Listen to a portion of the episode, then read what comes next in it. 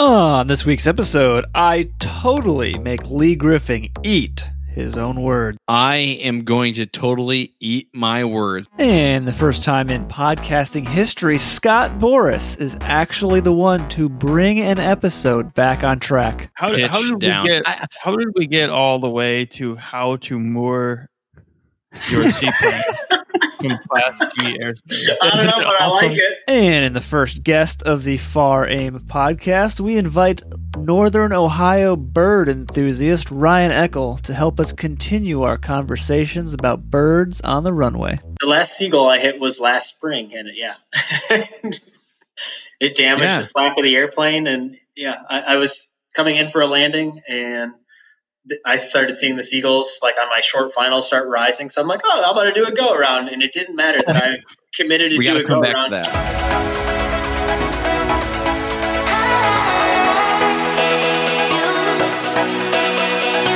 Ladies and gentlemen, we are here today to conclude the airspace series, finally putting it to bed with Class G airspace, Class Golf airspace. Uh, this one, this reg is short and sweet. Uh, it's the shortest thing we've ever covered as far as the reading part, which should be good because nobody likes the reading part anyway. Um, this is going to cover 3 3 1, 3 3 2, 3 3 3, uh, which should take a total of about five minutes. And uh, to help us make 40 some minute episode out of this, we have brought in Lake Erie Island flight legend Ryan Eckel. Ryan, welcome to the program. Hey, thanks for having me today, guys. Oh, yeah.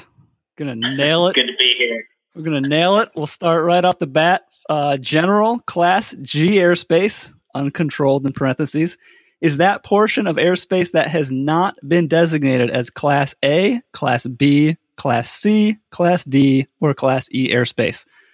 So basically, every airspace episode we've done so far, covering A through E, is um, wherever those aren't is just Class G.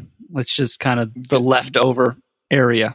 Is A good way to think of it is it's the good airspace is that your because you don't have you don't have to talk to anybody. You don't have to worry about anything. Like it's good. You're good to go. Honestly, it's really as a as a pilot, I recommend that it's the airspace that you stay in most of the time. how often You probably don't want to you probably don't really want to leave it that often. I mean if you you can go into class e i guess once in a while but i would just try to stay in class g because then you know you're good. How often do you leave Class G, Scott? oh almost never. Why would you? Yeah, right? I mean do the professional pilots on the on the show agree with me or they have a we've, different two, opinion we've actually got fifty percent professional aviators uh, on the program today, Oh. which is which is usually a, they're the minority. i'm sure i'm sure you guys feel the same way about class g as i do right Ryan, go ahead, jump in, man, if you want. Uh, yeah, I mean, I guess it depends on what you're up to and uh, what you're doing, but typically I like to fly above, you know, 700 feet or 1200 feet. Uh, so I'll be leaving that Class G yeah. behind me. But no, I get it. It, it. It's a lot of fun, you know, for smaller aircraft and, you know, just hanging out and flying around. Why not? Scott Scott considers anything above six thousand feet um, MSL uh, outer space. Actually, so yeah, that's actually actually dangerous to go up that high. I just-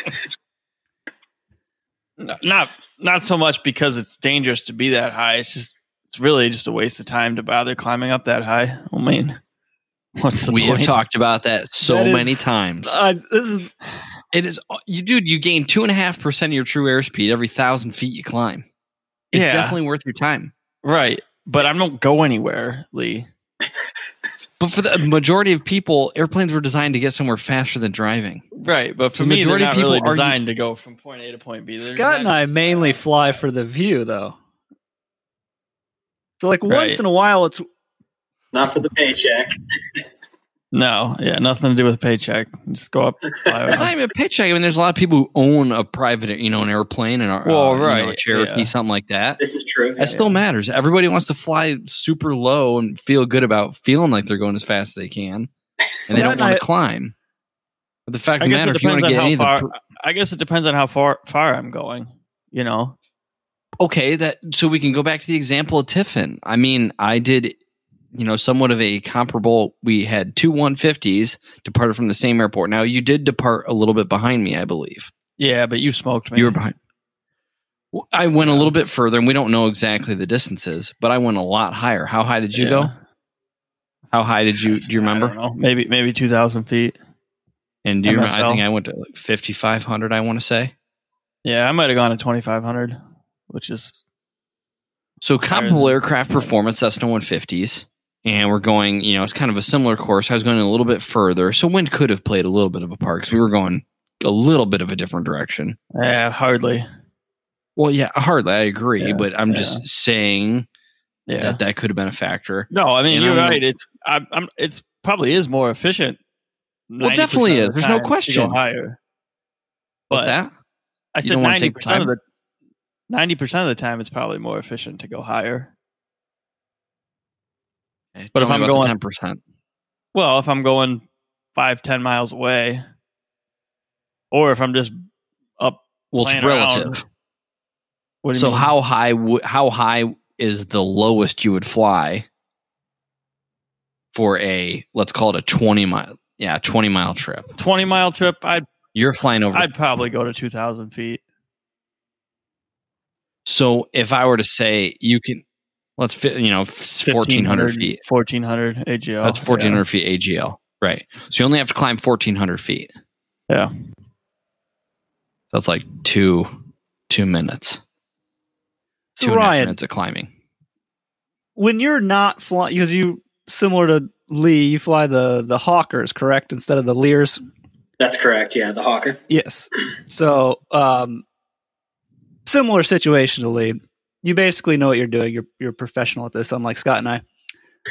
When when you are in a like a GA airplane, like you're bringing up a Cessna or a Piper, how Yeah. much weight do you put in to like the performance of like getting everything out of the airplane? Because obviously you're doing that at work professionally because you got costs and they're running a business and Right. boss wants it to be run efficiently, but like you're just out kicking around like Lake Erie Islands or something.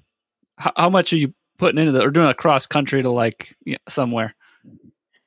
Uh, yeah, I mean, if I'm tooling around, my neighbor has a 150, like a 1959 150 straight tail, which I love. Um, you know, we cruise around that thing all the time. Uh, it will take as much fuel as we can. You can kind of load that airplane. It's not like we're ever taking anything with us because we're not staying anywhere overnight. It's just a little day trip, you know, to this diner or that diner across Ohio. But uh, yeah, I mean, we're not looking to save any money or anything. We're just avoiding obstacles. So yeah, I mean, we are typically staying in that Class G or Class E airspace. There's no no issues with that. Okay. But yeah, well, Class C starts most. I mean, for lack of a better, Class C starts at basically 700 feet. Exactly. Most I'm- most airports in Ohio that you're going to see Yeah. Class E right away at 700. Unless so most of the time, people strip. flying. What's that? Go ahead. I said unless you're like at a grass strip out, you know, kind of in the middle of nowhere. Which I mean, there's there's plenty of those too out here in Ohio, but yeah, typically you're gonna you're gonna see it at 700 versus the 1200. So uh, would would it be safe to say here in like the flatlands of Ohio, northern Ohio, most of the time, unless you're just staying in the pattern, even if you're going to a what I would consider a low cruising altitude of 2,000, 2,500 feet MSL. Which we just said is you know that's 1,400 to 1,900 AGL above ground level, that I would consider that a low cruising altitude. Isn't it safe to say if Class E starts at 700 feet AGL? and most of these people are cruising at 14 to 1900 AGL, that they're in Class E pretty much 90% of their flying career, even if they stay low and slow in a 150, in a J3 Cub. Yeah, absolutely. Yeah, that's, that's, and- and I, a lot of people don't make that distinction because when the weather is good, I always like to say, you, you blur the lines. You don't really pay attention to what airspace you're in as long as the weather's good. Yeah, between Class E and Class G. when the weather's good, it's there's really no difference between the two airspaces. It doesn't really matter. Right. True. Exactly. So where Yeah. you got to basically go out west to get a bunch of Class G airspace up to tw- even 1200. Yeah. Because I was looking at the sectional chart on SkyVector here, um, but just we got Class G to twelve hundred. Yeah, like I- Wakeman, listen, I I- think. I have a question about that. I'm not really sure. The uh, oh no, Wakeman isn't. the ahead. magenta, the magenta fuzzy lines that Shaded are around. magenta. Yeah. Yeah. Does that that indicates that Class G starts? Uh, Class G goes up to 700, right? That's where it starts. then- yeah. It begins. at And then when when you're not when you're not inside those magenta fuzzy lines, it goes up to 1200, right? correct. Correct. Okay, that's what I thought. Unless you're in any other, you know, outlining airspace. But Yeah, I don't really pay attention to that kind of stuff. so for so for reference, if you got like a ForeFlight or Garmin app, or you just go to skyvector.com to the uh, the sectional chart and type in KPCW, that's going to put you that's going to pinpoint you on uh, this area of the Lake Erie Islands, which we always talk about. Um, and then there, you can see the magenta vignette or vignette if you're Vignette. Vignette. Echo, is it vignette or vignette? I, I don't. I don't know. I couldn't I tell would you. just say I would just say the magenta fuzzy. Yeah, the Line. shaded magenta is what I would say. Yeah. So Yeah. I don't think that ever came up on any of my written. So no, no, I, That's true Yeah, too. that- that's the true I didn't even that. realize it was an issue until Lee and I would have been disagreeing over it for a few episodes now.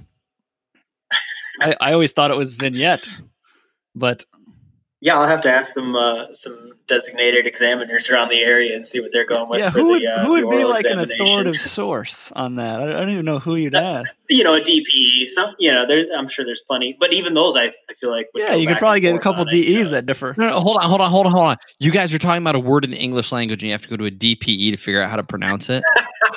Dictionary.com will tell us how I'm, to I'm pronounce just the word. from an aviation standpoint, you know, there's there's a lot of uh, there's a lot of things in aviation that don't make sense outside of aviation. So All right, I'm dictionary.com. Is it gleam or glime for the uh, the test prep? it's, it's glime. It's glime. All right. I'll, I'll fight anybody who says otherwise. I always heard gleam. Yeah, it's it's Glime. It's somebody's last name. Really. yeah, it's glime. It's So the because they do tests for uh, anything. They do a lot of stuff for outside of aviation, like accountants use Yeah. Glime, like uh, books and stuff too. I mean, it's all rote memory kind of stuff. yeah, if you're studying for a test, um, that's that. Yeah, but that's how I passed the the written test is glime material. Okay, so I am going to totally eat my words because the way it's Okay. pronounced here, the words it says V I N dash Y E T for the pronunciation. So that sounds vignette. That sounds like What? vignette. Yeah. Was I Yeah. right? This is gonna be the second time I was right ever on this program. It looks like it, but I'm trying to. Yet. We're on the 18th episode, and I've been right twice, which is I don't know if a good ratio or not. Well, we haven't hashed out too many things yet. I got to make sure I'm spelling this right because it's n- one, none of the examples really line up. I don't really care. I would say shade of magenta, anyways, but yeah, so did I go with because I didn't even know those were words. no, I- they're only in the aim. I'd never seen them until he brought them up the other day. Yeah. All right, let's uh, let's go ahead. No, was, no, go ahead. No, continue. was you to you to complete your thought. All right, no, no. I'm gonna let it go. all right. Sometimes that's the best. Three three two, which is VFR requirements. Rules governing VFR flight have been adopted to assist the pilot in meeting the responsibility to see and avoid other aircraft. Minimum flight visibility and distance from clouds required for VFR flight are contained in 14 CFR section 91.155. Um, this would be a good point, I think, to insert visibility requirements, which we kind of dabbled in a little bit with Class E uh, last episode, but or no, two episodes ago. but I think this is a poignant. What are the visibility requirements in Class Golf airspace? It's one mile and clear of clouds, right? What's that? That's correct. Accurate? Right. So it's, Yeah. it's just clear clouds. It's it's similar as like B. Yeah.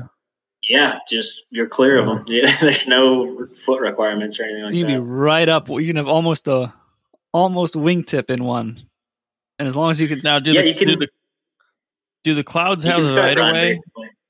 Because let's say I'm flying along and a cloud pulls out in front of me and I hit the cloud. Like whose fault is that? That's clearly not my fault. That is a but that is a good point. I had never thought of that, Scott. right. I feel like that's a pretty. It's just your duty to to, to maintain clear of that cloud. So, I mean, ultimately, Well, right, but obviously, I'm if I'm flying straight ahead and it pulls out in front of me, that's you know, not What much it- I can do about that. When the cloud pulls out in front of you, you follow it all the way home and just get all pissed You off. fight and it. Hold You your fight gun it. out. Wave it in their face. So would there be a difference if the cloud is approaching you from your left versus your right, as far as what would have the right of way? Yeah, because I guess the cloud on the right would Oh. have the right of way. Then Correct. the cloud on the left would not have the right of way. That's so only true. follow the clouds that come from the Okay. left. Home. Right. Threaten I honestly, I thought there was a bunch of garbage with Class G visibility requirements. no, it's simple. That is the most simple. there is. There's No. a ton. There's a ton of Yeah. them. What? What do you mean? What are the? Well, like What day, the- night, and altitudes. Oh, yeah, I guess yeah. If you're looking at above Yeah. ten thousand, you know all that, So- and day and night. But uh, yeah, no, it's the most simple as far as day below ten thousand. It's mild clear clouds, and I've, Yeah. I've taken students up just to show them. I'm like, hey, you guys want to go fly around and what's legal? And they're like, eh, not really. And I'm like, well, let's go Yeah. check it out and take a see. You know, and I'm like, so you're legal to go fly in this? Are you going to do it? And they're like, oh, absolutely not. Like this is No, I mean, You Honestly, yeah. the best rule of thumb is if you see if there's clouds, you probably shouldn't be flying anyway. yeah, low level No, clouds. I mean, that's No, I mean any gonna get that clouds, at any clouds at all. Cirrus clouds. I don't touch that stuff at yeah. thirty thousand feet. No, no, like, like, you know, I'm about what, what, 30 miles out of Cleveland or so, probably 30, 40 miles. I don't know. I don't really know what it Does is. the Something like Vale hit your airport? I'd say so. Yeah, so I'm just over 30 miles out of Cleveland. Right. But, there you go. you know, if- now we're using If I head. if I take off and I can't see the buildings in Cleveland, like you probably probably really shouldn't be flying. You know what I'm saying? Dangerous, right? I mean, but if you look at it that way, though, I mean, there's so many hazy No, days kidding. in the I- summer. yeah. No, I Oh, know. I I used am to- just saying. I used to fly in stuff that was not It even was back when we were legal, flying all the but- time and like had some skills left. Yeah. Yeah.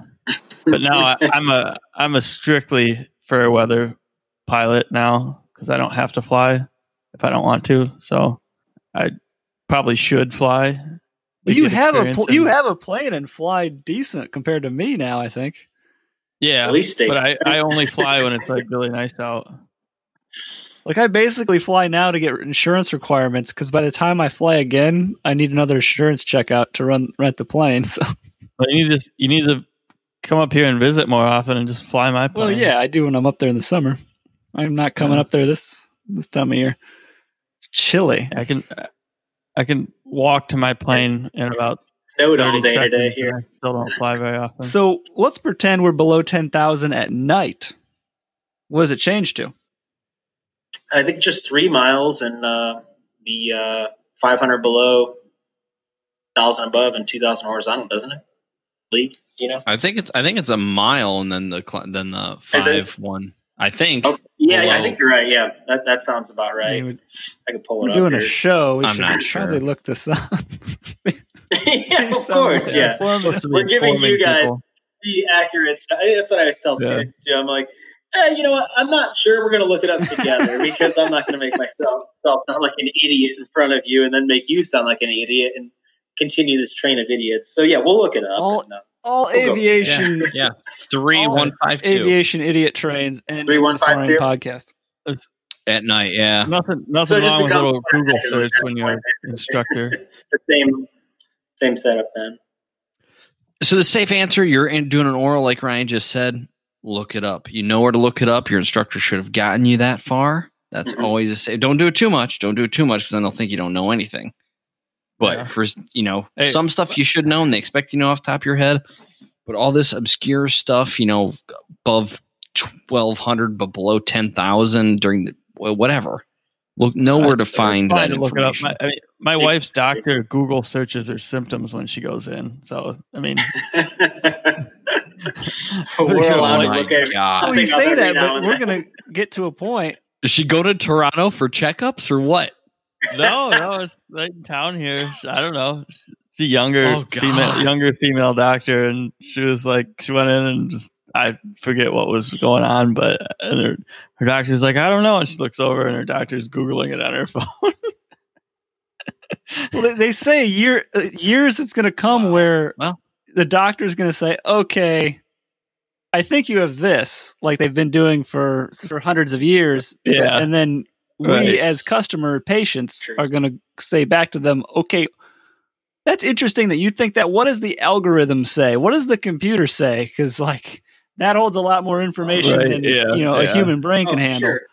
Oh, when I, when I go to the doctor, when I go to the doctor these days, I'm like, I have this, like, because I already looked it you up. already like, self-diagnosed. Yeah, yeah. Absolutely. yeah, And they love it when you do that too. By the way, Oh, yeah, Like- that's their favorite thing. I have this, and I need a prescription for this. Okay. but yeah, no, nowhere to nowhere to look it up in the AIM or the FARs. Uh, Yeah, you know, that- kind of get out of jail free card. That's your biggest tool to use in a check ride. I mean, absolutely. But like like Lee said, don't use it constantly. Like, hold on, hold on. No, I got to see this. Yeah, just if you're if it's something obscure like this, where it's like oh, day, night, ten thousand, below ten thousand, above it, like you have those tools to go to, and any examiner is going to be like, hey, all right, like he actually cares and looks it up and knows. But do. do we agree though, Ryan, that they should know a mile and clear clouds in general for Class G? absolutely, yeah, Yeah. yeah. If it's if it's Totally. nighttime and you're VFR, you probably Yeah. shouldn't be flying in those kind of conditions. God no. Oh, No, I mean, like just because it's legal doesn't mean it's very smart. I don't. I don't like flying VFR in five miles at night. No, like that's it's yeah, no. terrifying. Yes, no. No. it's don't do it. Don't do it. Yeah, well. Like- also uh, remember, Class G at night puts you back to the same cloud clearance and visibility requirements as Class E Which right. at night. Class E at night in the day are the same. Yeah. So but even that basically too, levels the playing field. Oh, three miles is, is low. Yeah, for sure. Yeah. when I was younger, just- like in my mind, like it was like, ah, who cares? I'll find the airport one way or another. But nowadays, I'm kind of like, I'm not going. you know, yeah, like you've already back burned up eight of those nine lives. yeah, like back, back then it was like I got my GPS, I know the heading, I know the you know I can Mhm. watch the distance from the airport. Like I'll find this airport even if we got like half a mile visibility, you know. But now it's like, Yeah. okay, I'm not, I'm not going. Yeah, a lot of hazardous attitudes going on right there. Oh if god. you're, if you're listening to this and you're in like teens and twenties, like we Yeah, totally learn from our mistakes. Yeah, like Yeah. just you'll go through life being a lot better if you just understand your.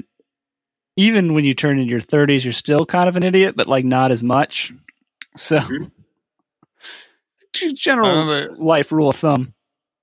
I remember one time I was at I was at an airport and a thick layer of clouds at about maybe hundred or two hundred feet. AGL moved in, and I was like, ah, well, I don't want to get stuck here, so I'm just gonna fly home. I was just gonna stay like right above the tree line, fly home. the The owner of the airport came out and stopped me and made me leave the plane there. Like that was probably, a you know, might have saved my Probably life. saved your life. exactly. Yeah. and that is the one way that you know wisdom can can because you don't have it yet. We've all been there. Exactly. All those But macho attitudes and all the hazardous Right. attitudes Ryan was talking about. Those well, are so I was prevalent. flying with somebody else, and they were in another plane. They were, we flew separately to the same airport, and he was like, "Well, time to go home. I'm just gonna follow the railroad tracks, stay about hundred feet above the ground. And I'm like, all right, yeah, I'll do the same.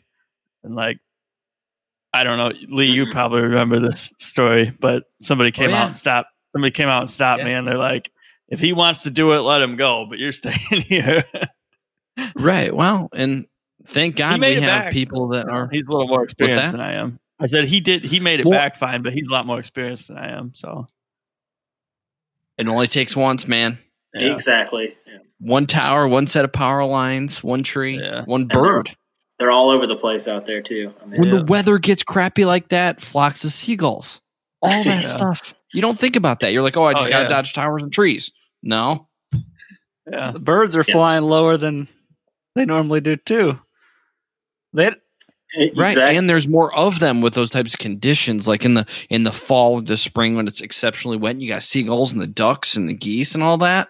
Yeah, the last low. the last seagull I hit was last spring, and it, yeah, it damaged Yeah. the flap of the airplane. And yeah, I, I was coming in for a landing, and th- I started seeing the seagulls like on my short final start rising. So I'm like, oh, I'm going to do a go around, and it didn't matter that I committed to we do a come go back around. to that. One just came right into the flap. It was terrible. What you- Okay, what so about what time?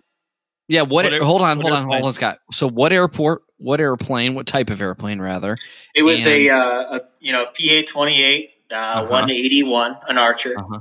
Uh huh. And I was what going airport? It was going into How long uh, was the How long was the runway at that airport? Let's go there. Uh, the Port Clinton Airport. It was uh, the north south runway, so it was only like a uh, you know just four thousand feet or just a little shy of four thousand. Okay. Yeah. Pretty long runway by most Yeah. GA I- standards. Exactly. I could have cleared the Cherokee. Seagull and still landed.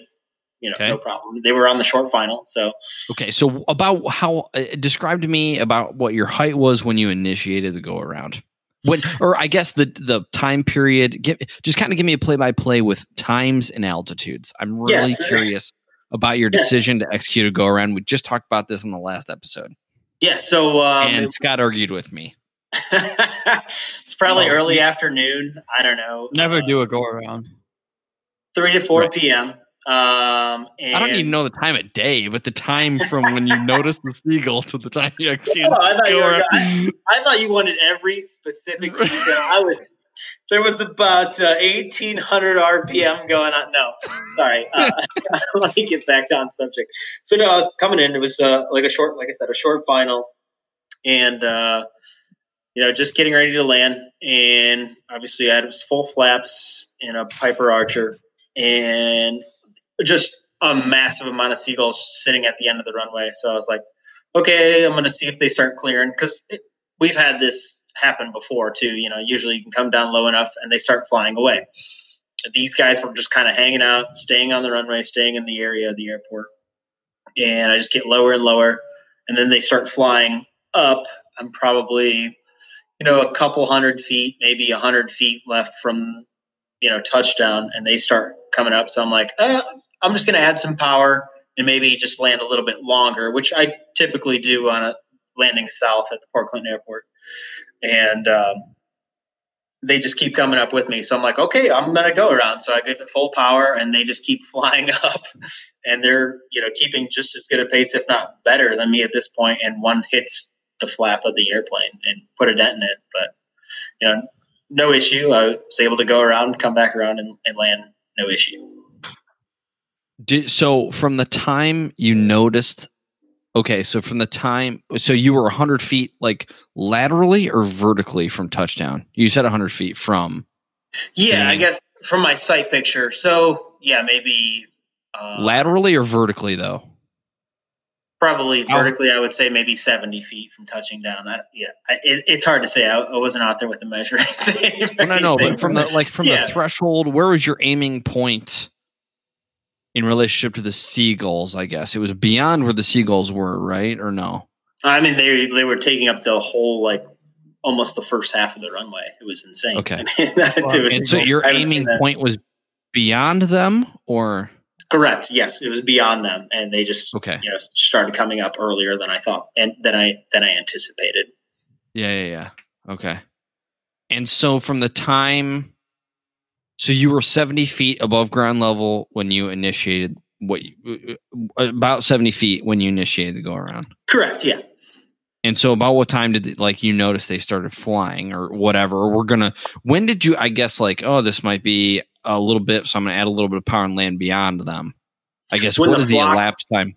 I guess Yeah. basically when I saw the entire flock start lifting up as I'm still descending, I'm just like, oh, I probably shouldn't descend into this lifting flock of Right. birds. You know, Yeah, at that point, I'm just like, hey, I'm, I'm going to add power. Uh, I'm going to get the the lift from adding the power, and I'm going to go around. You know, it's it's an uncontrolled airport.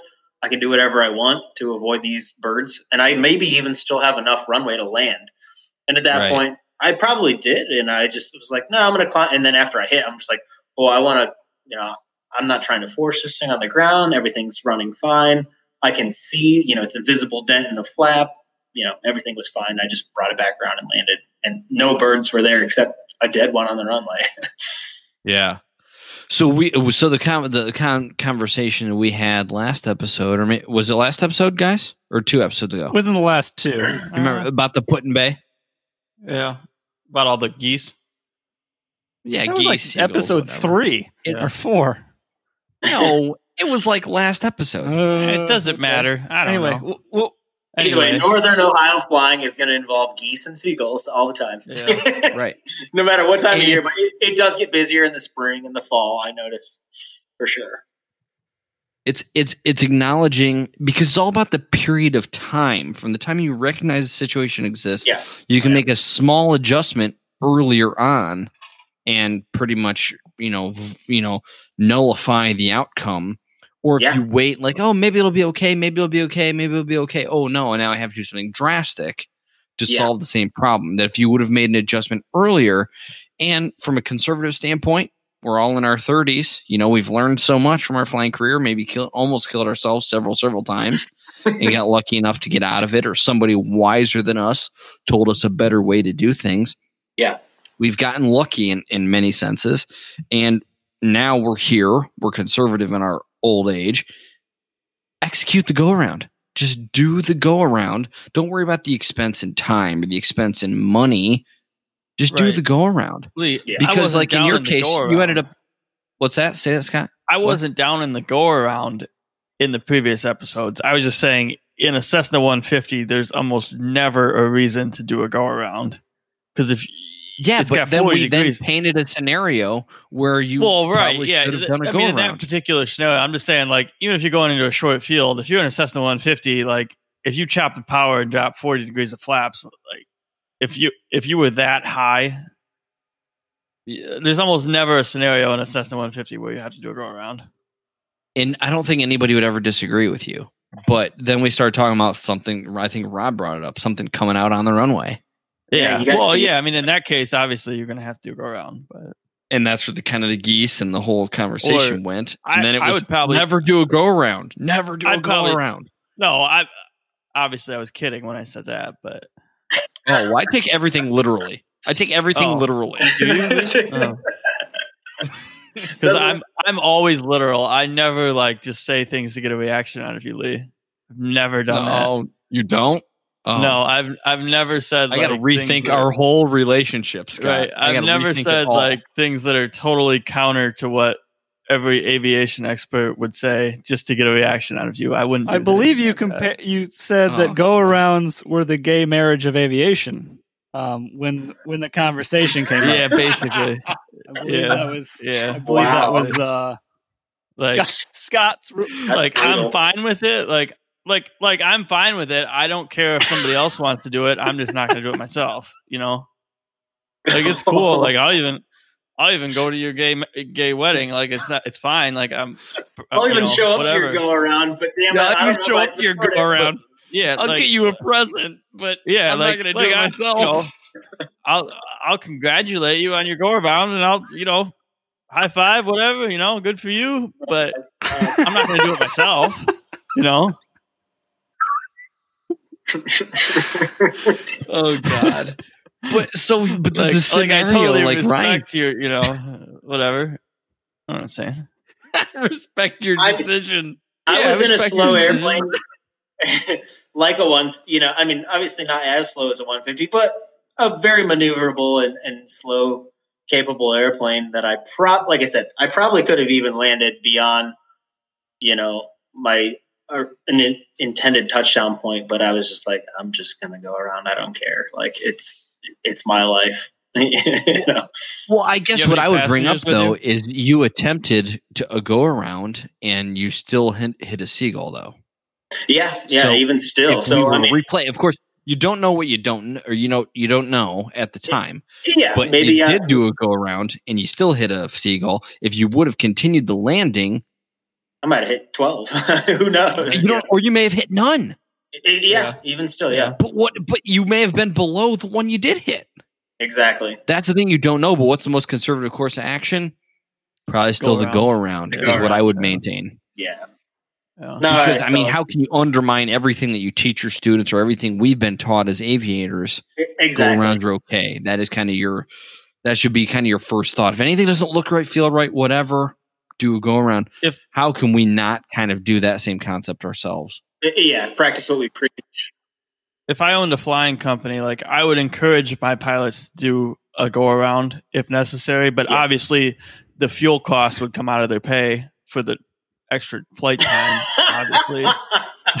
yeah, I'm sure they'd love working for you too, and never try to Yeah, fight but- you on anything. Like I mean, I Dude, wouldn't that I wouldn't discourage them from doing a go around, but I mean obviously the operating cost of the airplane for that extra two minutes, Yeah. obviously that's gonna come out of their pay. I mean, Yeah. that's understandable. Well, well, here's the thing. Think about this though. Think of what the the difference. What if that seagull or goose, whatever the case may be, back to your scenario, Scott. What if that would have been on the leading edge and not the flap? Oh, you can Think fly with a damaged. You can significant fly with a cost. damaged leading edge. Well, Oh yeah, the cost. Oh, the cost. I- I get- yeah, yeah. Yeah, I'm just saying. So, what is the co- the very small proportionally cost of a go hmm. around? What's a what's a Roll of can of duct tape. bondo cost these days? Yeah. Hmm. oh my dear God! yeah. In this case, too, the the flap was repaired and and flyable in the next day. I mean, they, it was done overnight, no issues. But, that's yeah, the flap, though. I'm talking about the leading edge. Exactly. Yeah, like Lee said with the leading edge. Totally edge. different deal. Oh yeah, or I mean, you you talk about a prop strike. What if I lost, you know, this significant amount of RPM to deem it as a prop strike, and now we're overhauling the engine for you know ten thousand dollars or whatever it is these days? Like, you know, just insane. So So well, so let's go beyond this from a p- pilot. I know we're way off Class G airspace. we're, we're down this rabbit hole, and this is what we all do. part in Class G airspace. Well, there you go. There you have it. There you have it. So let's say, so you know, in terms of you know an accident incident type uh, situation, that prop strike. May, correct me if I'm wrong, Ryan or anyone. That does not define. That is not substantial damage. A prop strike. Oh, I would If say you have to is. tear down the engine, yeah, I do not believe that's down- substantial damage. There is a dollar amount on it uh, in the regs, I believe, but it, yeah, it's just. I believe it's twenty five thousand. Oh, yeah, really? So no, it, it well, yeah, there is. I I, know say there's definitely, a, and you know that's on a on an Archer or uh, you know a 150. That you're I mean, definitely not going to see twenty five thousand for a. how, yeah, how can you? overhaul. Because You buy my, a new my airplanes, my 150 is probably not even worth 25,000. So if I totaled it, that's not Yeah, even. but I'm your sure engine, not. your engine is damn close though. That's the thing. You unbolt Well- that O200 from your, you're probably twenty grand. That's true. Yeah. Yeah, but who's going to do that? Who's going to put 20 grand into a 150 engine? Not me. Anybody who needs a anybody who needs a new O200 on a 150 that's got Nah, no I'll just payment. find some guy to overhaul it. It's the cost to We'll it repair it. It's not going to save you that much cost though. It can cost you more Yeah. to repair it than the plane is worth. It's going by repair cost still. Yeah. Oh yeah, for sure. If you do it, I mean, if Do you have it send pulled in- up, Rob? What? Oh, I don't know. What I, I thought you had. You made it sound like you kind of had the Oh, thing no. pulled up. I was just Okay. If you're going to pop your engine off and send it in to get overhauled, it, it could easily cost you more than the plane's worth. But if you find Oh, like a yeah. local guy who does them, you know, you can get it done for. You can probably get an O200 overhauled from somebody that does it on the side or something for eight to fifteen grand. You know, I would say somewhere Scott. in that range. Well, yeah, that's not that much cheaper than what we were talking about, though. Really, Well, and you know I that mean- can snowball out of control. yeah, They might quote you I know, fifteen, but I know the time people. said and I know people who will do an O200 for for ten grand. Scott, Okay. y- your ears perked up when you we said mentioned prop strike. Well, do you have any uh familiars? Is that I y- no. and it's okay, if you don't. Yeah. It is twenty five thousand, by the way, Lee. I just looked it up. So Thank there's you. a- And that is it. That is for an incident or an accident. So yeah, so, um, then uh, this is pertaining to the immediate notification for accident versus incident. You know what you have to report to the NTSB. This is the eight three eight three zero point five. Um, Okay. you're looking at um, For an accident, though, I want to know accident. yeah. So this would be considered an accident, damage to property other than aircraft, Other Uh, than the aircraft, though. Other Oh, than yeah. the aircraft. estimated to exceed uh, twenty five thousand dollars for repair, including materials. All right, so we're done. So we don't. Yep. So we don't care anymore. So twenty five thousand other than the aircraft. So Yeah. we haven't. That hasn't happened. We hit it. We hit a goose or a seagull, whatever. Right. Right. Yeah. So we had this prop strike that happened on the on the engine. So that doesn't matter. That's not. That's not going to count. So where's substantial damage? The definition of that. Right. You have. Do you have that there? I'm I'm looking for it here. Okay. So that's gonna. That I'm pretty sure that is not. It's not going to be any bolt-on appliance to the engine, basically. No. or to the airframe. Substantial damage is going to be if you dent a wingtip or an, a, a wing, a w- leading edge, something aerodynamic, an aerodynamic surface that is, you know, in of course, in most of these airplanes, a Cessna 150 or uh, a Cherokee, those are both structural and aerodynamic. So that So is would that be definitely going to be substantial damage. Oh yeah. Yeah. So then you start rolling in. So now you have to you've you've been in an aircraft accident because now you have done something that fits the definition of substantial damage. Only if so you now- report it. Only if you report it, but you Very said you're going to have somebody fill a leading edge with bondo, which I think you have, you know, people that care, you know, about your well-being, Scott. They would probably not really let somebody come out and just fill it with bondo. You know what I mean? And we all have that. So Yeah. Yeah. So here's somebody. um, Go ahead. What's up? Um, so this is what the FAR aim uh, claims substantial damage is, is uh, means to damage or failure which adversely affects the structural strength, performance, or flight Yep. characteristics of the aircraft. Those are both leading edge oriented. Yeah, and so which would normally require major repair, replacement of the affected component. Engine failure or damage is limited to an engine. Yep. And only if the engine fails is damage, bent fairings or cowling, dented, dented skin, small punctured holes in the skin or fabric, ground damage to rotor propeller blades, and damage to landing gear, wheels, tires, Those are- flaps. So even that flap one kind of could be considered, you know. No, no, no. th- th- those are not considered. oh yeah, be- engine accessories, brakes, or wingtips are not considered substantial damage. Yeah. thanks. so all that stuff you just said is Yeah. not considered to be substantial So- damage. so So, prop wingtip- strike. If you bust your whole wingtip off, you can keep flying. You're good. I'm not saying that. I'm just saying. don't do it, but you- Rob, remember when you were flying my plane writing, like- yes. But remember when you used to fly my plane to the islands for work, yes? and three inches of one of the wingtips just fell off one day because it was like brittle plastic, and we just like kept using the plane the rest of the summer. Wow. Could You don't remember maybe. that? No, Thank God there's editing for this. Yeah, hope the feds are listening. I don't. I don't. Rec- I, There goes all our certificates. Thanks, guys. I'm just. really happy to join the show. Oh god! I was thinking, oh don't my remember god, that? how much do I have into my ATP? You, you don't remember that? I'm out of here. I'm not even saying this to avoid uh, legal repercussions. I honestly don't remember that. No, you remember you flew back from the island. And there was like, he there was keeps like, digging. there was like three inches of the wingtip missing, and you're like, uh, I didn't hit anything. I don't know what happened. And I'm like, well, it was, it was like real old. Before I, I replaced my wingtip since then, but it, they were like real brittle plastic. Like they they were all cracked already. Like they had cracks in them already. And I was like, well, probably from leaving it in the sun on the island, it probably just cracked because like brittle plastic in the sun cracks if you It's don't damaging. Yeah. Yeah. you know, like I had an old motorcycle that I was stored that was sitting in some guy's garage for for 20 years and it was like mint condition. And I took it and I rode it to work and left it in the sun all day, and like all the plastic on it just cracked up just because sun cracks plastics. And I remember you flew back from the islands, and like there was like two or three inches of the the I can't remember which wingtip it was. One of the, I was one of, right or left wingtip was missing, and like I don't know, it probably just fell off from being in the sun all day, and we just continued to fly it. I've replaced it since then. I feel but- like I feel like that would have been enough for me to care and remember, but I I've I honestly don't have a recollection. It's not like I'm trying to avoid civil suits. Well, that's why I re- that's why Lee talked me into those Hoerner style wingtips because I ended up replacing both my awesome. wingtips. Yeah, yeah, which are awesome. yeah. That was not th- those wingtips were hardly damaged. After that story, though, I do see The the, one- local FSDO one that has I took entered off? the chat. What's that? What'd you say? Right? I said after that story, I see the local FSDO has entered our chat.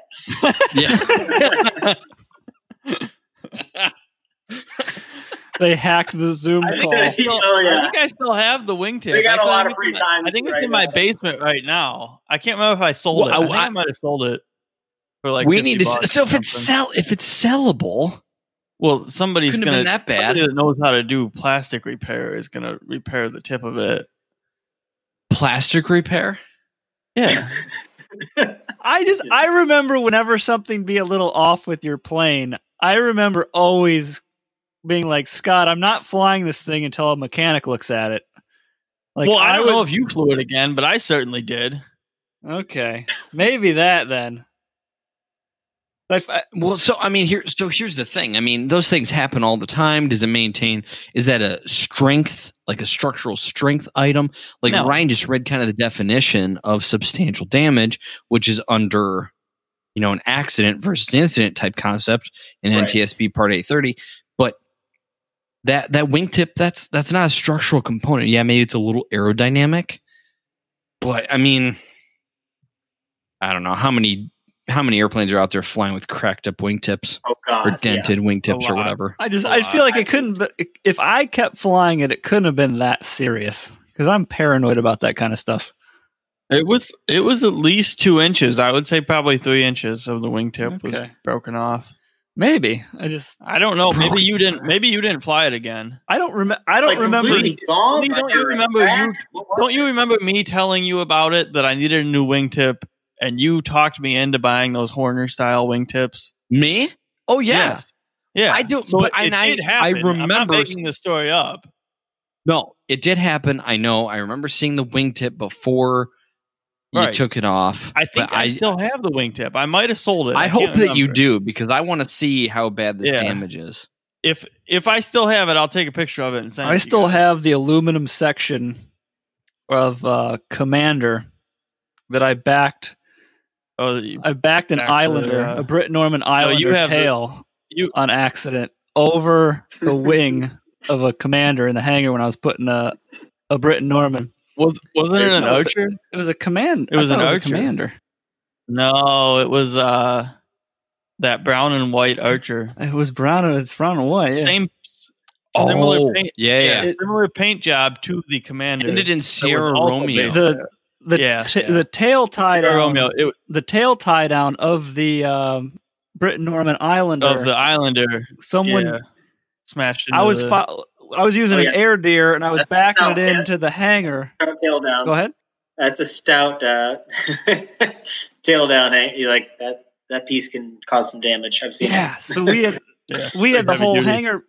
It doesn't even need to be there. How often does that thing get tied down anyway? No, and why would you need to tie that thing down? I mean, if it's In that the windy out, Bahamas, you yeah, could probably- maybe. Yeah, I mean, think about the Bahamas, dude. Hurricane season, any of Well, that I guess, but if it's hurricane season, get it out of there.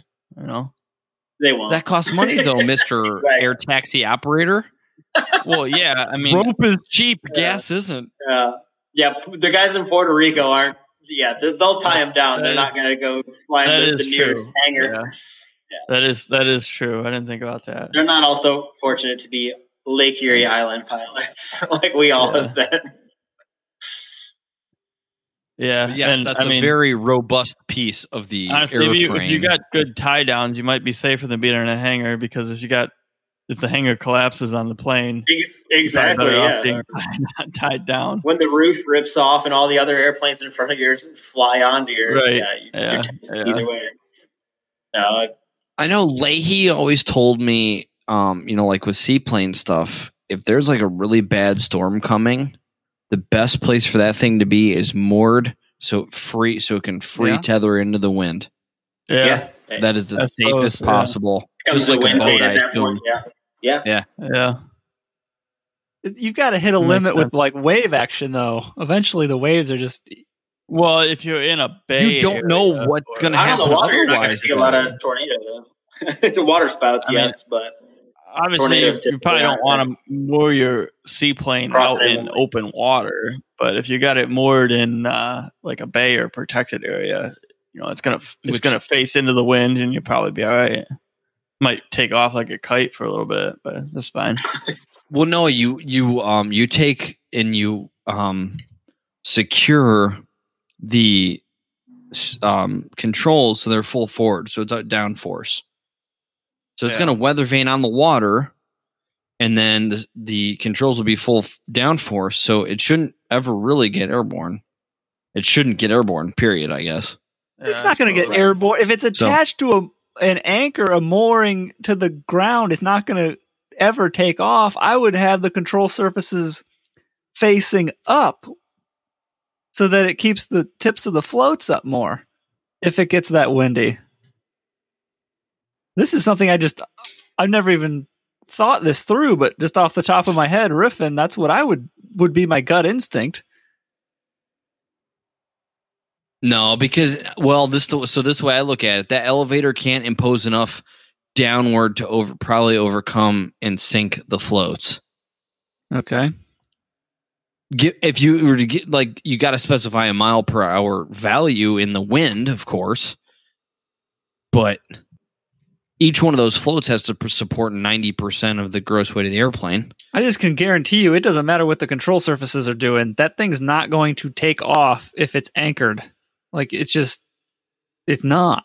Cuz the the f- Kites do it all the time, dude. I don't get it. well the wind is going to be pushing you back against that Yep. anchorage. And Yes, so, so, the line will be taut. the taut. line will There won't be enough like and then Yeah, there won't be enough yet for you to get any rise unless you were to somehow make forward progress towards the mooring, and then which up. with waves and wind and everything current going in that direction Would you, it's never you're happen. never going to have to worry about the airplane taking off in that situation which is why my inclination would be to have whatever elevator pitch the nose up if you can that way I want I want somebody in Alaska to email us and let us know what. It, it- obviously, they're the seaplane experts. Yes. How do they, when there's a storm coming, there's nobody in the plane, and you're going to leave it completely untended? What is the best case scenario for weathering out a storm in a light seaplane? Cessna 180, 185, any seaplane whatever. if you've got any Super background Cub. knowledge of this like the fly tropic guys down in Yeah, lauderdale yes, those guys Yeah. Well, yeah, yeah. A caravan, hell, yeah. That would that would be fine. I just don't. I don't know how how pertinent it becomes or doesn't become. Like when you t- start talking about a Grumman widgeon or a Grumman goose. I don't know. You know, i i just feel they may do to- stuff totally different than a 185 guy. I don't know. my inclination would Flying boat. my inclination would be just to throw the normal control locks in and call it a day. It was what I would do. I don't know. I don't think I'd try to. Well, yeah, but you don't you you don't want to unload. You don't want that wing making lift. Why? I guess here's my question. Okay, and I agree with you. Like physics wise, you have 50 feet of rope. You're moored. You're going to be the wind's going to push you to the extent of that 50 foot of rope. You're there's no there's no there's no extra footage for you to actually gain any altitude with. I'm First you of there. all, the rope is called But- rode. It's anchored. But yeah, I, I understand your point. I have never heard that before in my life. That's, that's pretty yachty on the chat, I guess. Eccles, Eccles a boater. He knows I'm throwing down the uh, the He's- rode terminology. those nautical terms, I, I, I do know those. Yes. I never learned that. Whatever. So they don't teach 50 you that in feet to airplane 50 feet. school. No, I was never taught that, and I'm surprised because Leahy boats. You know, I I never heard it. Anyways, 50 feet is 50 feet. You're not going to gain any extra. So I get that. But why would you want the wing capable of making lift and the elevator helping that? Why would you? I mean, I guess. Why would My- why would you want My that? fir- well, first and foremost, if I was anchoring a seaplane, not being a seaplane pilot, I have a I have the rating. I went through Jack Brown's. If you're getting a seaplane rating, I recommend Jack Brown's. They're not sponsoring it, but John Brown, if you ever want to sponsor it, we'd be open to the idea. But um, Is it John or Jack? well, Jack Brown Yeah. passed away. It's John John Yeah, Brown. John- Ryan. Oh, okay, son. got it. His John. son. He's the Oh. DPE, isn't he? I guess I was- I He's the sound like DPE too, yeah, right? yeah. Yeah, I was on. also I confused by apologize. that. His instructor his instructors basically train you when you go there for a couple days and then at the end of it Yeah, I've always heard really good things. oh it's awesome if you're getting a seaplane rating unless you got some other weird opportunity to get a seaplane rating just go to jack brown's in florida anyway um my inclination would just be con- throw the control lock normal control lock in whatever that attitude is but if we're going pitch up or pitch down i'd probably pitch up if i had to choose between the two extremes but i, I don't know I- Yeah, I don't know what I, How did, how did down. we get? I- How did we get all the way to how to moor your seaplane from Class G airspace? I don't know, but I like it. Aren't these rebel holes awesome? on that note Welcome to the dark Yes. web, on that note aka the Far Aim Yes. podcast. yeah, yeah. I'm so You'll glad learn to all be kinds of stuff. full of. Or we're glad to have you ryan You might learn nothing. Some some episodes you might learn a lot, and other episodes you might learn absolutely nothing. They learned a lot on this one. I feel like they learned a lot on this Oh one. yeah, yeah, yeah. yeah. No, I'm just kidding. You I'll always figure learn a out lot how to put show. like the titling and show notes to make it so people have managed expectations um uh Yes, This is- for sure. They should all know that Class G is basic and easy, so it's just going to be a Yeah. piss off episode. Class G I'm is sorry, but this is what just think, just think, good to go. Gee, is. good to go. Go. Good to go. go. You are the Honestly, ultimate 100 year old instructor there. uh, Honestly, just do whatever you want in Class G. It doesn't matter. I mean, there are Yeah. there are no rules in Class G. Who's who's going to stop you?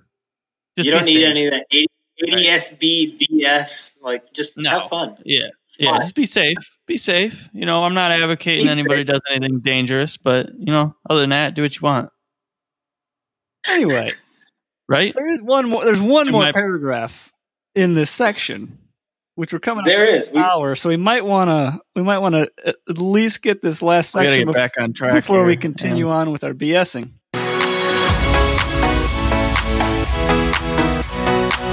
Three three three IFR requirements. Title 14 CFR specifies the pilot and aircraft equipment requirements for IFR flight plan. Pilots are reminded that in addition to altitude or flight level requirements, 14 CFR section 91.177 includes a requirement to remain at least 1,000 feet, uh, in parentheses, 2,000 feet in designated mountainous terrain, end parentheses, above the highest obstacle within a horizontal distance of four nautical miles from the course to be flown. Um, that's basically what it says. I just read it for you. My question is: you can you can run IFR in Class G airspace?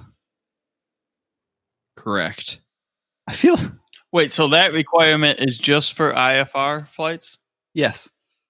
Okay, yeah, so I I've done gonna it in Northern Canada. What about Really? Canada? I've actually flown the, the, their version of Class G airspace, con- like controlled basically through Class G airspace, where I pick up a clearance and I fly through their airspace on an IFR flight plan with, you know, actually not even being able to, to see anything. And they're like, just let us know when you get there. You're cleared through, you know, basically the surface to, you know, 20,000 feet to such and such destination. And I'm like, what? this is a real thing? And they're like, yeah, basically, Northern Ontario.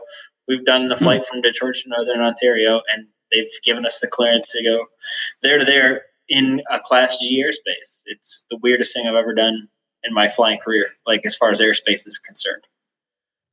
So there, there's no separation services when you're doing this. But oh, well, yeah, but hold on. How do they give you?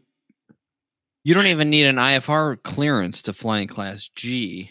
Right, you're, you're correct. Um, basically, but we're still like in their G considered airspace, but they're like any other IFR clearances are going to be outside of our block altitudes or around our route, basically. It was it's bizarre, and I, I still think about it now. I'm like, how how did that work? Like that, it doesn't make sense to me. Other than the I don't know that, if that's the same as it would be in Class G though in the U.S. You're right. Yes. I mean, this is international, so it, it is going to obviously have some differences, but it, it's our neighbors to the north, which you know, Canadian class, Oh. their airspaces are very similar to ours. But Doesn't really I- I matter don't anymore. You're not even allowed to go to Canada now. true, right now it's a, it's a little tough. Fly But, uh, real low. Fly Yeah, real yeah, low. yeah. Yep. Fly Rob's favorite airspace, uh, you know, If- 500 if feet I- AGL at all times. If I paint my 150 flat black so that it looks like the stealth planes, that's basically what they No. do, right? Yeah, Could I get in? yeah. You just Could I you're, get into you're doing Google Earth pictures. Right. Look at Vantablack. You guys have you guys ever heard of Vantablack? no, Look look it up. Look it up like tonight, whatever. Look up Vantablack. But anyways, plenty Yeah. of free time. no, I mean you can I'm sure there's always ways around it. I'm sure some I'm sure people are doing stuff now. But Scott, you've you've assessed. think about the people that are ice go I was ahead, going to go tell just tell Scott he, he has a 150. That's like 20 percent of um, Canada's Air Force, I believe. Like he just painted the Air Force colors, and Out- I could probably outmaneuver most of their aircraft. Get away. No, that's twenty percent in twenty nineteen, it's twenty two percent in twenty twenty. Yeah. Yeah. We're just joking. I see on the analytics we got Canadian listening to this Oh, friendly banter. And we love you. We love Canada. Very much so. Canada's Absolutely. Yes. But- any country I mean, that any Canada's country that has an every- island. Put it put it this way. Canada's better than Europe. for We hardly have any. We hardly have any For listeners sure. in Europe, according to the analytics. So you can you can talk whatever you want to that. Yeah. But any, I any country that's got a got a Lake Erie island is, is good with me. like obviously yeah. America is the best. But like if you're going international, like I mean, Canada's way better than Europe. So So Oh, not even the same. yeah. conversation. yeah. so Yeah. back to IFR in the U.S. in Class G airspace. How does how does that work? I, I don't know. Honestly, I don't think I've ever done it. Let me look over this again. I've never done it. From my understanding, it is see you're still responsible for seeing a void, just like you are in class E. right. There's there's no IFR clearance requirement because it's not controlled airspace. You're not asking for permission to enter anybody's jurisdiction. You're, it's pretty much a free for all, and that's why there's the hemispherical rules, of course. Um, you know, for your you, the same, you know, the direction of flight for the altitudes. So you, you know, going yeah. west, odds and evens, basically. Mhm. Um, so if you're IFR, it's going to be 4,000, 6,000, 8,000, or 5,000, 3,000, 7,000, whatever. And I hope you don't hit anyone. But think of the areas where this would actually really, from a conservative pilot standpoint, where would this apply? In a very, very small area. You're not doing you're you you, you can't. There's terrain that where this would actually apply and be semi feasible. The aircraft that would do it, the terrain that would allow it, just doesn't really work out. It may happen for, you know, maybe a very short flight, a very small portion of a flight, Right. But it's it's gonna be it's gonna be VFR scud running and stuff like that. And these Alaska guys, these guys up in the Yukon, they're gonna be the experts on this. And and I would like to hear from them and see what they do, how they operate with these types of you know regulations and the latitude they're given in these regulations. Because us in the lower forty eight, we don't see any of this. No, this is definitely a Western thing. With that being said, we are available for email. Um, I know we drop this like every episode. Um, somebody please email us. I'm paying. I'm paying for a Swiss email server, and literally no one has emailed us. And we're on episode 18. The Far Aim podcast just became an adult. We went through our entire adolescence without one email. Um, and we do see on That means we're doing it right, though. Maybe. Right? I don't know. and I mean, even if even if you want to talk crap on us and tell us how stupid we are, well, yeah, that's Scott's email. I mean, Please. all complaints, hate Obviously- mail, everything goes. To Scott. obviously not not me. I mean, obviously you're not gonna have any complaints about me. But if you have complaints about the other hosts of the show, you know, you can feel free to their tell them how stupid they are. Like, obviously, I know that I'm always right, but if you want to correct them guys, feel free to do it. You know, there's no problem with that. Yeah, Scott's email is the official complaint hate mail email of the Far Aim too. So Right. Well, if you want to complain about the other guys, message me and, and I'll have, I'll have a talk with them. I'll straighten them out. You know. But if you don't, No. if you don't consider, um, n- you exclude the yacht cruise, which we love you guys, you're like ten percent of our audience right now. Great. Um, excluding those, Anchorage, Alaska is our number one city in the world. We just found out this week. So shout out if you're, Which is awesome. yeah. Which is awesome. If we're gonna have a number one Wow. town in the world listening to us, Anchorage, Alaska is pretty cool. A lot of cool pilots up there. Shout out to you guys, uh, Anchorage, Alaska listeners. Um, yeah, I guess none of us really know about IFR in Class G airspace. That's a whole And if, and, yeah, and if somebody does, I want to know. I would like to be educated as a, as aviators. I think that we should all, all should want to be educated and always keep How- learning. How often would you be flying IFR in Class G? We don't live in an area where it's pertinent. for so us, it- never. we would never do it. it. Never. Yeah. I didn't. Think Yeah, I mean, yeah, you'll hit something. know. Yeah. Because remember, that's only below 700 feet AGL for the most part. Yeah. Yeah. That's Look at our sectionals. I mean, it's Well, and when you when you're near an airport, it goes Class E goes to the ground. No, that goes it? down to seven hundred. No, 700. O- or for only certain, certain airports will go to the surface. Certain. There's only Yeah. three in Ohio, though, I You think. go to like Findlay, Ohio. It's because it used to be a busy airport in like the '60s, so it's still Class E at the Yeah. surface. But yeah, there's like six operations out of there a day now, so I, it's it's It- weird, but it's still Class E at the surface if you look at it. That's a pretty. That's a pretty big airport. I mean, not yeah, 9,000 like, feet. the Runways, Mhm. runways are big. True, it is a I've big flown in airport. there. a Yes, few times.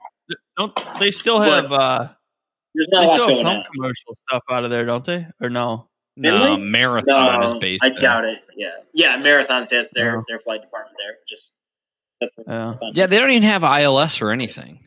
no, Really? no. It's very odd.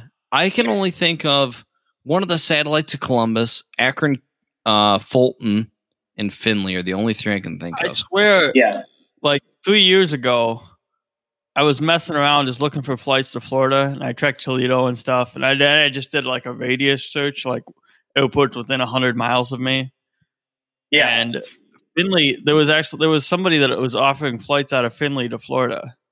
I can't remember the name of the. it was a scam. Really? The only thing, yeah, yeah, scam. That's probably a good, realistic uh, uh, rationale there. It was it was an airline. I, it could have been a scam because it was an airline I've never heard of. I don't. That's why I don't remember the name of it. But it was like Okay, such and such, whatever. You know, flights. it was Nigerian expensive, Prince too. Airlines.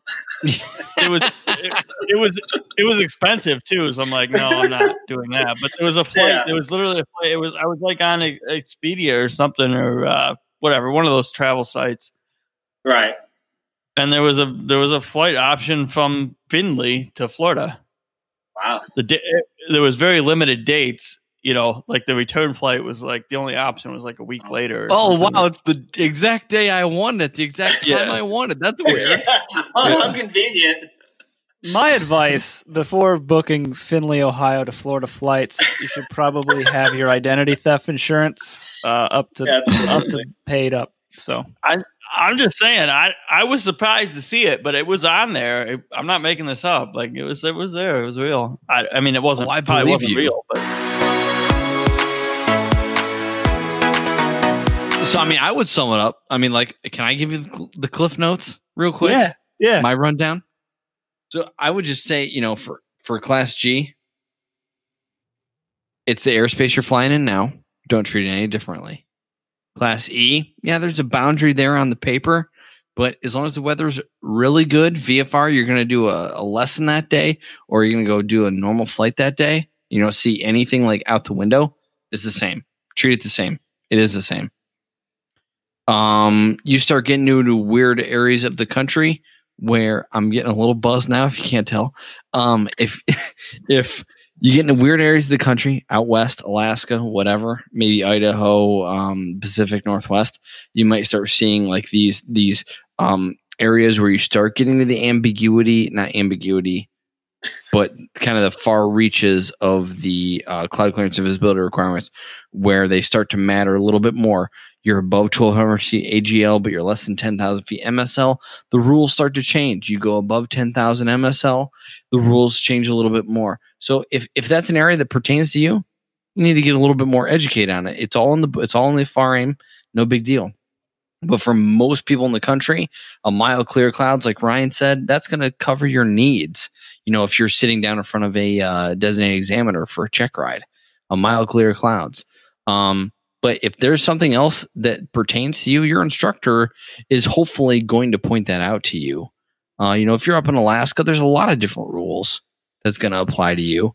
So do your due diligence, dig into the far aim, ask questions of your instructor, make sure you're getting good, you know, input from them.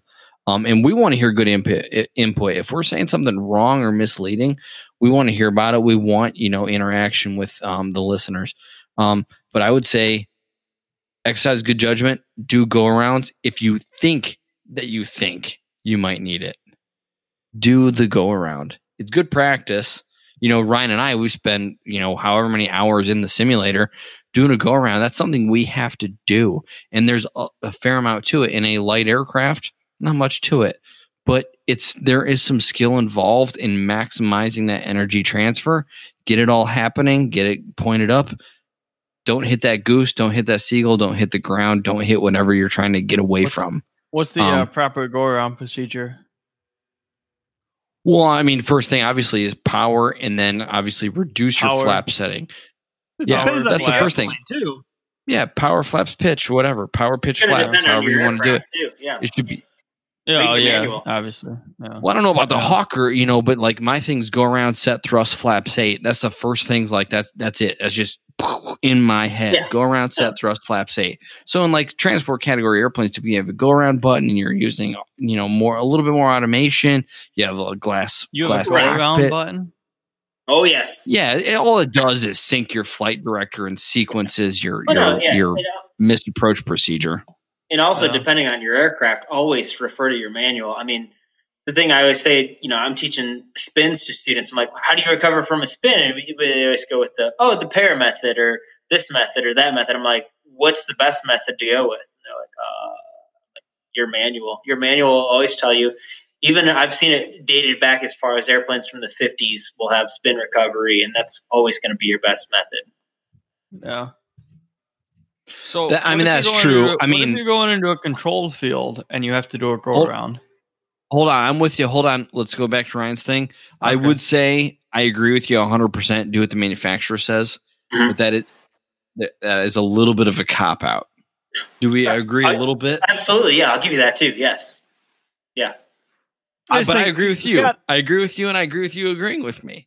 But I mean, they just need to know. They they just need to know kind of the basics of what they're trying to do. Right. But yes, if you're flying an airplane, know what your manufacturer says. I 100% agree with you. Couldn't have said it better. What, what Scott? What Scott question? So, if you're going into a controlled field, mm-hmm. when do you contact the tower and let them know that you're going around? The moment you could tell them as sooner as whenever whenever you want. Basically, at that point, like so, you know, we're doing call outs as we're going down to our approaches, right? So we're calling out a thousand feet above our minimums, five hundred, you know, four, three, two, one hundred. We're calling missed, and then you know we're, we're flying two two pilot aircrafts at this point. So basically, as soon as we go missed, and you know, one of us calls missed. So like if I say we're 100 feet you know, field's not in sight. They don't see the field in sight. You know, we're calling missed at that point. We'll climb out. We'll do the go around procedure. We can call a missed at any point, and we can call the go around at any point. Uh, and then they'll they'll tell us what to do at that point. But we're going to fly the published missed based on you know what the approach plate is telling us. and they'll anticipate that or tell us otherwise. So I mean, Scott. So I mean, are you you're looking a little more on the VFR side? Right. I assume. Yeah. Same thing applies what Ryan just said. Whenever you want emergency So- aircraft, effectively. Exactly. Yeah. So take- even if would you're, agree, you're Ryan? Con- you're down in Mansfield, you're at a controlled field, but you're VFR, and that same seagull situation would happen to me last year. Happens to you there. Yeah, you can call it at any point. They're gonna they'll So make the decisions take- based on your call. Take care of what you need to take care of in the Yeah, oh, airplane. Oh, yeah. Wait you know, till go back to rule, rule one: fly the airplane, and then you know, Yeah. communicate. obviously once you once you're stabilized in a yeah, climb out, then uh, let them know what's going on. absolutely. Yeah, which and Ryan Ryan will agree with me here. You know, in a in airplane those airplanes that we're flying, sometimes you forget to call. You forget to declare an emergency. For you sure. forget There's to call so a go around. That's the first thing. The the instructor sitting behind you in the film will be like, "Did you ever declare an emergency?" Oh no. No. Hey, will you de- you you say the kind of hey, can you declare an emergency for it? It's just it's it's constant, you know. Exactly. So it happens in the Sims. It happens with professionals. It just happens.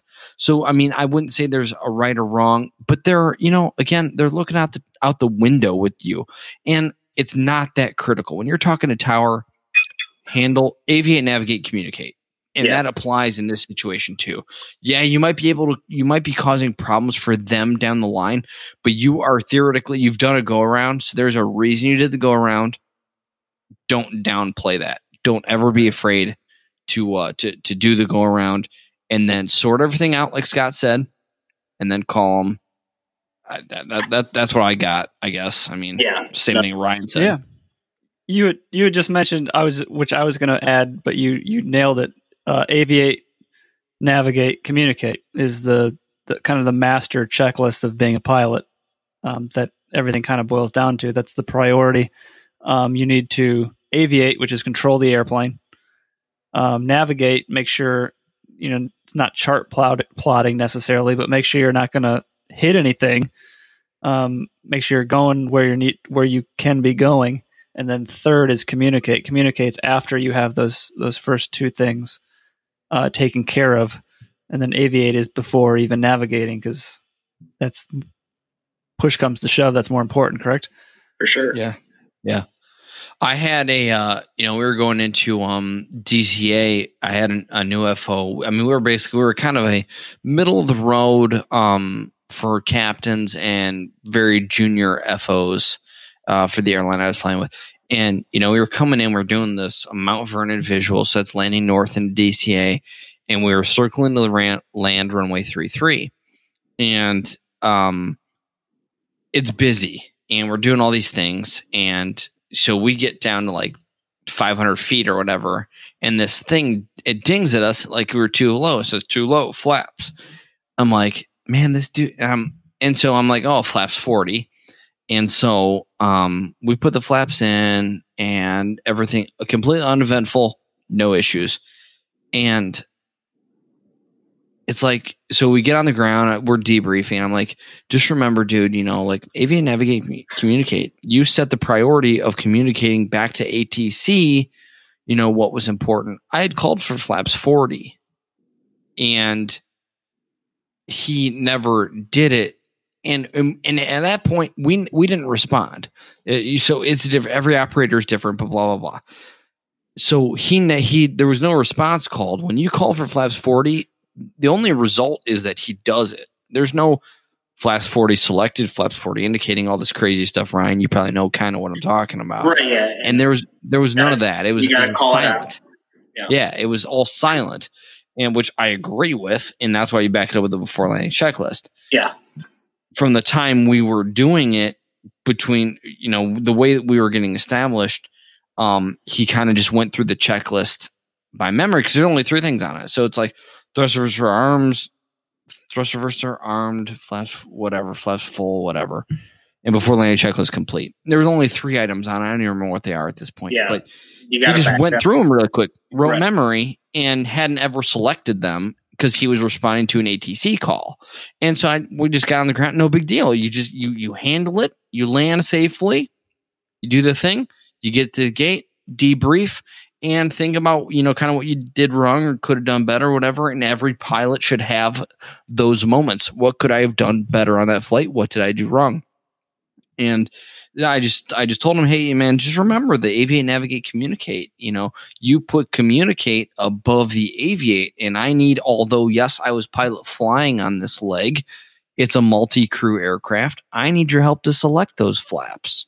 Yeah, You know, and and that's so. I mean, that's I guess brings maybe a little pertinence to the to the conversation. no, I've been I've been very guilty of that too. Like just following a checklist to be like, oh, and then you, as soon as you hear ATC come across the board, you're like, yep, ah, I want to talk to him. Like that's that's Of my course. job. Yep. That's what I do in the right seat. That's that's what I have it's to do. beat into us. It's beat Yeah. into us from the beginning. So like you're skipping things that are on the checklist that are far more important than just being like, yeah, we're at a you know ten thousand feet and climbing up. Like, no, fly the airplane. I mean, that's For sure. Do, do your checklist and then talk to ACC. exactly yes. But it, it- yeah that sounds super easy but It too you does, know like there's some like flight instructors that are almost like scared of flying or there Honestly, are some I would pilots say you'll the- fly with The Yes. best the best thing you can do is probably just pretend that your radio is not working. yeah. And then yeah. if, no, that's, like if you have to What's file the- an incident what's the report comms later, out whatever, squawk just say, code? I- uh, just just say it was a loose wire, but yeah, your can your A&P found it. 7600? Oh, it it it's just good squawk 7600 and have at her, boys. Right? what's yeah, what's just do whatever you 1200 want. i squawk 7600 7600. That's that's Scott's move. If he Do hears whatever you ask him something he doesn't Yeah. know, he's just like, "All right, seventy six hundred. Just pretend like I don't hear him anymore."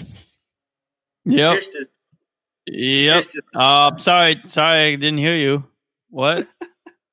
I'm gonna land.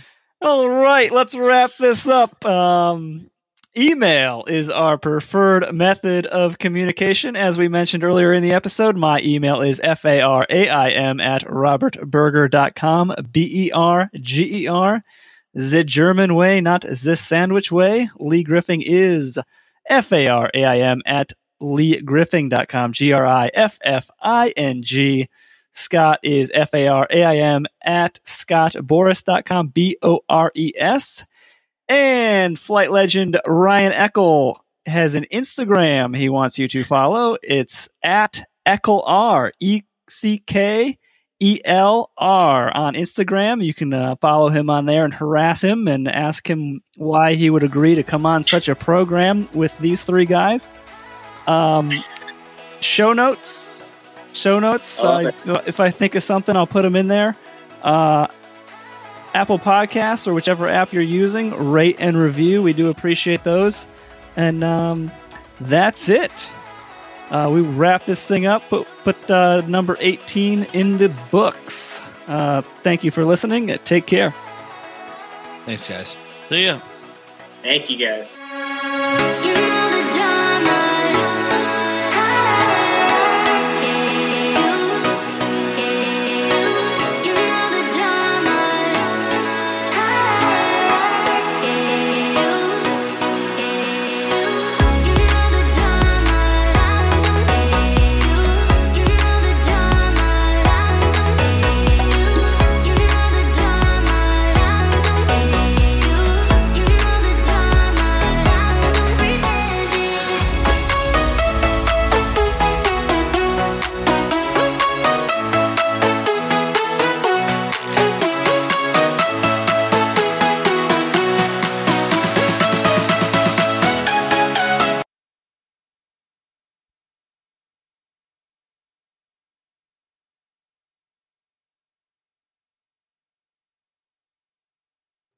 Where's everybody going? so everybody just disappeared. It's just Scott and I at this point. Oh yeah, I guess. uh I guess everybody just ditched the show. I don't. Maybe I. Maybe we said something to offend them. I don't know. I, I don't think so. me. It's Um, Scott. And, it's Scott and Ryan hour at this point. So yeah, this is the uh, best part of the, the, show. uh, Scott Bores Ryan Eckel's show. We talk about flying and stuff.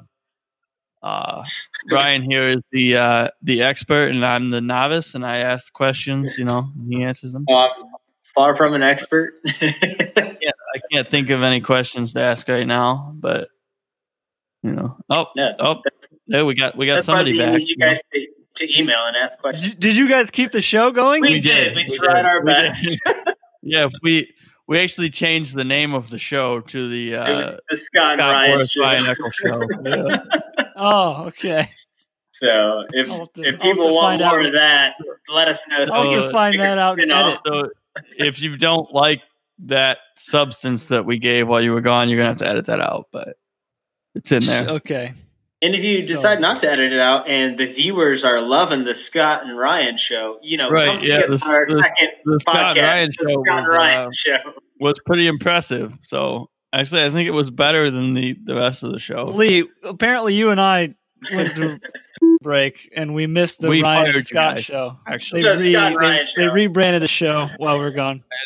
we actually Oh. we actually fired we actually fired the two of you. So Oh, Yeah. okay. like you guys could stay on and listen if you want, but if you could if you could not talk for the rest of the show, that'd be that'd be great.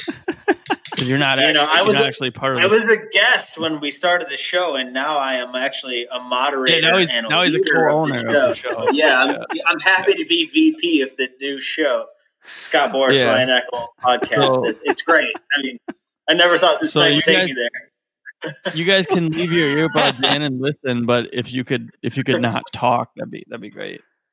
All right. So So where we leave off, I felt le- like I felt left like it was something actually important. I can cut in with a good question. Lee, we had mentioned last, not the last episode.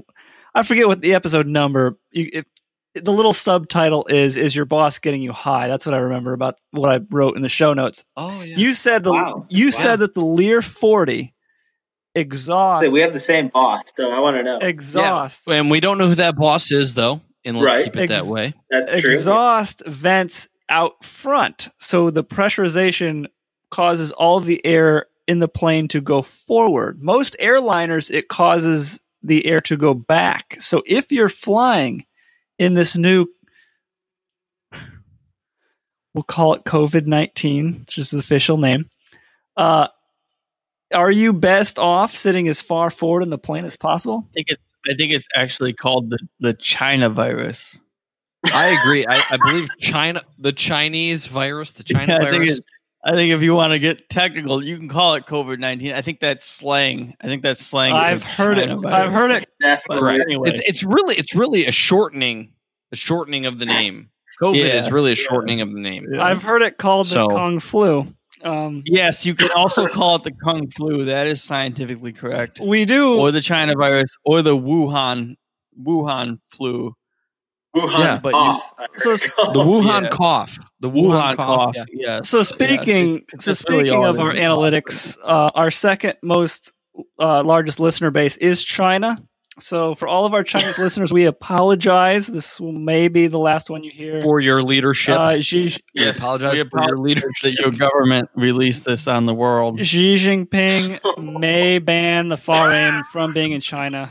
Um, may Yeah. we? They're not. You can probably edit my last comment Yeah. out because I don't really want to be a target of the the uh, CCP. but It's true. Yes, they're. But it should make flights going into Vero Beach a lot easier if there's less students from there. That's true. Vero is. Yeah. Vi- Anywhere in Florida, flying into Florida Yeah. at all, you Anywhere cross the border Florida, from yeah. Georgia to Florida should be easier. Vero Beach. right now, that's it's the pretty headquarters. easy. That's the headquarters for a school, the big school I interviewed for, right? No, Daytona. Every school, the whole area. Vero, no, I'm talking Vero Beach. I interviewed. I, Daytona is Embry Riddle. no, I'm not. Yeah, it's Embry Embry Riddle. is. But no, There's some there's big a school- lot of international training in Vero Beach. Yes, There's some big school I interviewed for a CFI position, and oh, Scott would Scott would have been proud to be in this interview, the full day interview. Um, flight safety, flight safety is out of Vero Beach. oh, that would be good. shit. So when I was on my job hunt, because Tropic Ocean Airways never hired me, even though I met half their company. Um, Wow, no, I yeah, I spent like half a year of my life. that'd be a that'd be a fun company too. Fly Tropic, Tropic Ocean. Yeah, you're familiar with you? Not fun right now. Well, no, Yeah, Yeah, yeah, yeah, not right now. doing No, a lot of flying right now. Yeah. obviously, yeah. Uh, 2020 hindsight, I'm glad I'm in yachting now. Um, but anyway, I lost my train of thought. We I just want to ask though, Ryan and I both are professional aviators. Our paychecks are coming through just fine. Yes. and I see Lee's got a full beard going on at this point. I know he has twelve. I'm on paternity leave, dude. I'm on Oh, paternity right. leave, so Congrats again. Yeah, I mean, yeah, thank you. honestly, my life hasn't changed at all. So A lo- I wouldn't even know a lot of people going on have. if I, I mean, watch the news. A lot of But- people's haven't. Yeah, a lot of people haven't, but a lot of people have, and you just got to put yourself to, you know, Oh yeah, no, I understand. Right. Like a lot of people, in a free situation, unfortunately. but I I work next to my house, so I just walk to work and whatever. yeah, you know. you've, Actually, you've been socially distancing for the last ten years. the stuff we sell, Forever. we sell basically stuff that's marketed to hillbillies, and when hillbillies get a twelve hundred dollar check, oh, they Oh, buy. you guys are gold. product. we had we had our highest one day sale ever in the history of the company Really? on the fourteenth. Wow, Of April. Wow. Yeah. Congratulations. that makes sense. That Our checks out. sales, Yeah. our sales for this month are higher than they've ever been. Again, if t- if tattoo shops are open right now, I bet they'd same oh, thing. Oh yeah, I mean, yeah, it'd be, yeah, 'cause- it'd be yeah, insane. 'Cause hillbillies, hillbillies, and and whatever getting this this stimulus checks, they're spending it. They're not they're not saving. And don't get me wrong, I love tattoos. I have several, but I'm also like, I, I, I think about what I want to get. But a lot of these people are like, yeah, Oh yeah, raise hell, they raise hell baby let's go they're gonna get a tattoo. They're gonna buy a motorcycle part. You know, like well, and Yeah. with motorcycle parts, like all these people are they're stuck at home, so they go out in their garage and they fix their bike up. You know, they don't have anything else to do, and people that people that buy motorcycle parts. Most of them are alcoholics, but they can't go to the bar because all the bars are closed. So what are they going to spend their money on? This is very off topic. You can Bu- edit all this out. Business is you know. booming. Oh, he is. He's already thinking. He's like, where can I cut this off? I think I'm going to run the outro and then just have this as like filler. If anyone who's last I like it. 20 second uh, outro. Back to aviation, But- I will say But that I've anyway, I wanted to be on record apologizing to the Chinese Communist Party. And I would just like to say that everything I said, everything I said was somebody else forcing me to say it, and I didn't actually mean any of that. And I hope that someday all of the United States manufacturing will be moved to China, where it is Yeah. safe and secure. oh my god, Okay, and you so want to now- go? So now we can You- move on with the show. You want to go on the record? Xi Jinping is a good guy too, right? Yes. Oh, Xi Jinping is. If I could be I friends wish he with was our president. Xi Yeah. Jinping, please don't ban the far aim from China. We Xi haven't reached there. Xi Jinping, I hope you accomplish your goal of world domination soon. Not that that's your goal, communism. but if it is your goal, I hope you can accomplish it. Yes. Accomplish your goal. I'm not please, sir. saying that that's what you're you trying in? to do. I'm not saying that you're totally trying to take over the world, like because I know you're not. But if you are, I'm cool with that. Yes. don't ban the far aim podcast from Chinese borders. We we're basically like Bloomberg, and we will block any negative stories about China for monetary gain. I may sober up in the morning and edit this out. But right now, I'm going to go with the assumption I'm going to leave No. it in because it'd be entertaining. If we can, if, if we can, if we can obtain monetary gain by kissing your ass, like just let us know. We can be Nike Yeah, we can be Yes. Nike, or Disney. and like we could basically rent slaves off of you for big money. That'd be good. That'd be good. Yeah, By slaves, good. we I mean, that's not what- listeners of the Far Aim podcast. Yeah, No. yeah, no, no. But like they're not slaves because they definitely work for the wage that they agree they to earn. work freely for Yeah, the yeah, yeah. Chinese Communist Party. The And Chinese Jinping Communist has Party- 100%. I believe he has like almost 100% approval rating in oh, China. oh, of which course is he good. does. Yeah, Is Why it like wouldn't he? 101.5?